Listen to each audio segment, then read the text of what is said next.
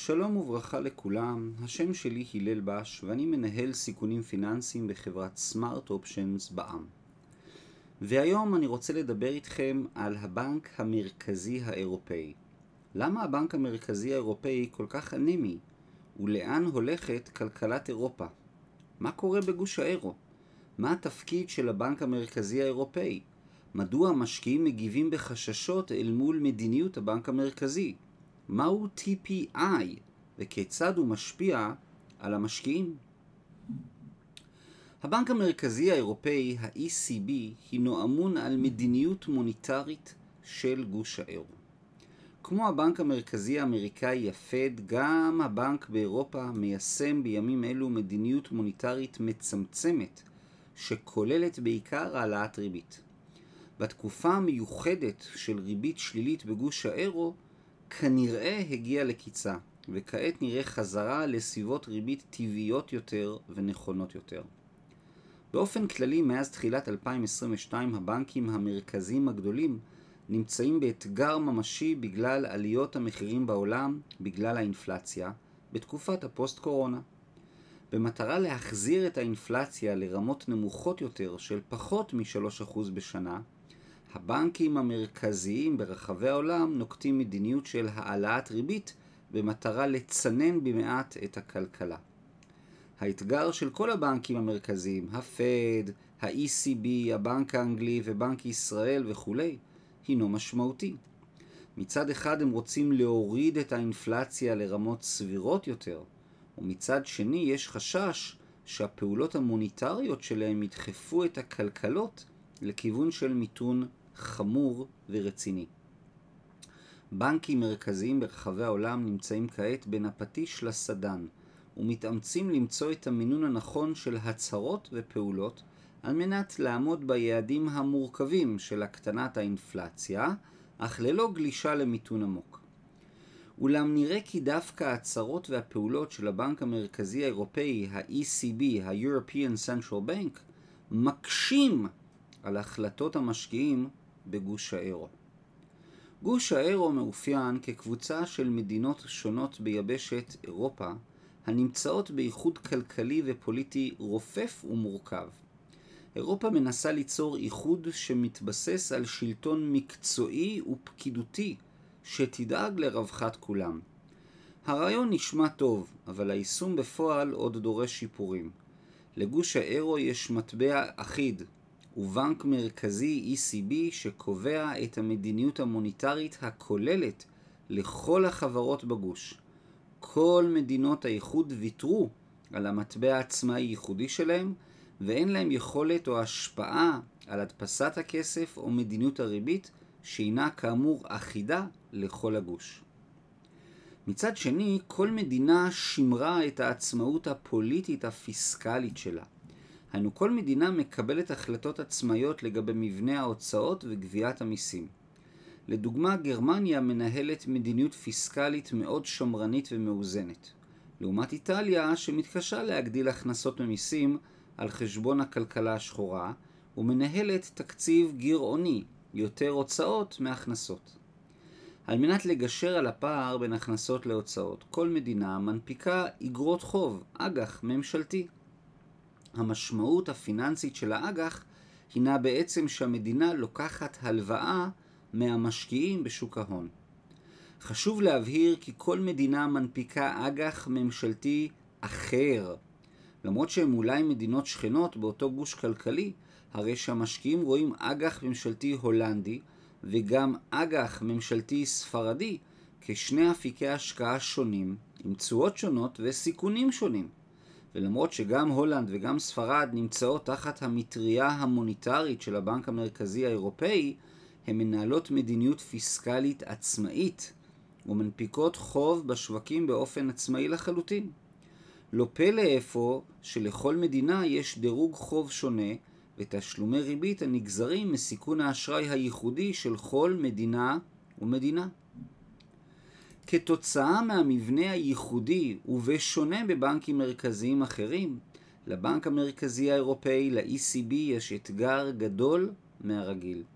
הוא נדרש גם לנסות ולאזן בין הצרכים הסותרים של המדינות השונות בגוש, במדינות החזקות יותר, כמו גרמניה, צרפת והולנד, יש צורך ממשי בהעלאת ריבית מהירה ומשמעותית, כמו שלמשל בוצע באנגליה. וזאת על מנת לרסן את האינפלציה המשתוללת ולהקל במקצת על יוקר המחיה. אך מנגד, במדינות הקצת פחות חזקות, כמו יוון, איטליה, ספרד וכולי, יש חשש שעליית הריבית תגדיל את הוצאות המימון של הממשלה, ושהממשלה המקומית חלילה לא תוכל לעמוד בתשלומי הריבית הגבוהים ותיקלע למשבר, כמו שהיה לנו אחרי משבר הסאב פריים. אם הבנק המרכזי האירופאי יעלה ריבית מהר מדי, המדינות החלשות יותר בגוש, כמו איטליה או יוון, עלולות להגיע למצב בו לא יוכלו לשלם את חובותיהם ובעצם להמשיך ולהחזיק את האג"ח הממשלתי שלהם. היינו העלאת ריבית על ידי הבנק המרכזי האירופאי יכולה להגדיל את סיכון האשראי של חלק ממדינות הגוש. נזכיר כי אך לפני עשור גוש האירו עמד לפני משבר חוב גדול של יוון, והיה חשש ממשי שהגוש בכללותו יתפרק. באותה תקופה עמד בראש הבנק המרכזי האירופאי מריו דרגי מאיטליה, והוא יזם תוכנית הצלה רחבה ליוון ולגוש בכללותו. לדרגי שמורה ההתחייבות המפורסמת, שהוא אמר שנעשה כל שנדרש, whatever it takes, לשמור על גוש האירו. הצהרה פומבית זו לימדה את כולנו, ובעיקר את הבנקים המרכזיים האחרים ברחבי העולם, אודות החשיבות היתרה של התחייבות מילולית חד משמעית. בזכות הפעולות המאוד ברורות של דרגי, גוש האירו שרד ואפילו קצת שגשג. למרבה ההפתעה, דווקא הפעולות וההצהרות של נגידת הבנק האירופאית כיום, קריסטין לגארד, יוצרים אצל רוב המשקיעים יותר בלבול וחוסר ודאות.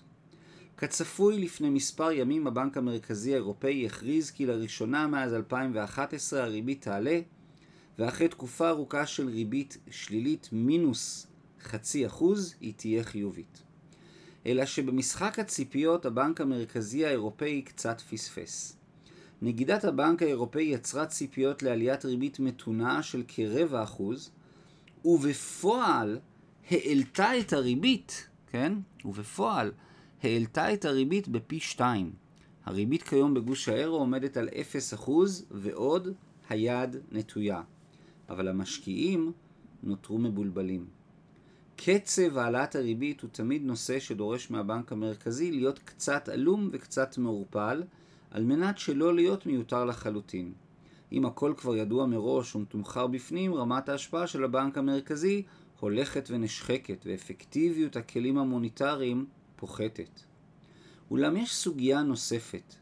חלק גדול מהסיכון המחודש של המשקיעים באירופה נובע דווקא מהסמכויות הייחודיות שהבנק המרכזי האירופאי לקח על עצמו. לפני מספר ימים ה-ECB הכריז על כלי מוניטרי בשם Transmission Protection Instrument, או בקיצור TPI, שבמסגרתו הבנק המרכזי האירופאי הינו עצמאי לחלוטין בהחלטה מתי, כיצד, ואם בכלל לתמוך באג"ח הממשלתי של המדינות החלשות השונות בגוש האירו. המשמעות היא שהבנק המרכזי האירופאי לא צריך, כן, לא מצהיר שיעשה ככל שידרש, אלא רק שיעשה כל שירצה. בעבר המשקיעים ידעו מראש שאם תהיה בעיה, מדינות אירופה הנחשלות כמו יוון יזכו לתמיכה מהירה ומשמעותית מהבנק המרכזי. כיום הבנק המרכזי האירופאי מצהיר שהוא יבחן תמיכה לפי צורך ולפי קריטריונים נוספים. מדובר על לא פחות ממהפכה בניהול המוניטרי האירופאי, אך לא חשוב מכך, הדבר יוצר בקרב המשקיעים הרבה יותר חוסר ודאות. עבור המשקיעים באירופה הפעולות המחודשות של הבנק המרכזי האירופאי דורשות מהם להתמקד בפוליטיקה הפנימית של כל מדינה ומדינה. וכשמדינה מסוימת תיקלע לבעיות פיננסיות כמו יוון, קפריסין, איטליה, ספרד וכולי, התשואות של האג"ח הממשלתי תעלה ביחס לאג"ח ממשלתי גרמני שהוא בטוח יוצר, וייווצר מרווח.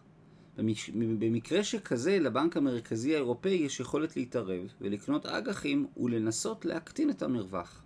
אבל הפעלת הכלי המוניטרי הזה נתון לשיקול הדעת הבלעדית של הבנק המרכזי. משקיעים מנתחים את המנגנון המחודש ורואים בו פוליטיזציה של המדיניות המוניטרית. היא לא קובעת קריטריונים כלכליים ברורים או קשיחים, ובעצם מאפשרת לכל מדינה ומדינה לנסות ולהתקרב ולהשפיע על מקבלי ההחלטות בבריסל. מדינות שיש להן קשרים אישיים יותר ובעלות ברית חזקים יותר בבנק המרכזי האירופאי יזכו לתמיכה מהירה וגדולה יותר. ומדינות פחות פופולריות בבריסל, כמו יוון או קפריסין, יזכו כנראה לכתף קצת יותר קרה, ולתמיכה מוגבלת ואולי איטית יותר. במצב שנוצר, משקיעים לא יודעים איך, מתי וכיצד מדינות יזכו, אם בכלל, לתמיכה מוניטרית ממשית. מה שברור הוא שההכרזה על עליית הריבית בגוש האירו ועל כלי ה-TPA החדש יצרו בקרב רוב המשקיעים יותר חששות ופחות ודאות. גם אם בעתיד הבנק המרכזי האירופאי יקבע קריטריונים מקצועיים ואובייקטיביים טובים יותר, הרי שהנזק כבר נעשה. המשקיעים מאוד חוששים והדבר יפגע בפיתוח העתידי של גוש האירו. הדברים ניכרים מאוד בשוק החוב האירופאי שנמצא במגמת ירידה. אל מול העוצמה, הוודאות והמוחלטות של דרגי, לגארד נראית חלשה, לא עקבית ולא ברורה. יש לכך משמעות כלכלית רבה למשקיעים בשווקי ההון והחוב האירופאי. אירופה מתמודדת עם בעיות מבית ומחוץ. מלחמה על הגבול המזרחי בין אוקראינה לרוסיה, עליות מחירים של סחורות ואנרגיה, מבנה שלטון מורכב ויחסית חלש, בעיות הגירה ופריון וכו'. המורכבות הכלכלית הובילה את הבנק המרכזי האירופאי לנסות ולנהל את הדברים בצורה הרבה יותר עמומה על מנת לזכות בהרבה יותר גמישות. גמישות זו אולי תאפשר לבנק המרכזי האירופאי איזושהי תועלת עתידית מסוימת, אך היא יוצרת נזקים פיננסיים כבדים כבר כאן וכבר עכשיו. השם שלי הלל בש, אני מאוד מודה לכם על ההקשבה ומקווה לראותכם בפרק הבא. תודה רבה רבה וכל טוב, להתראות.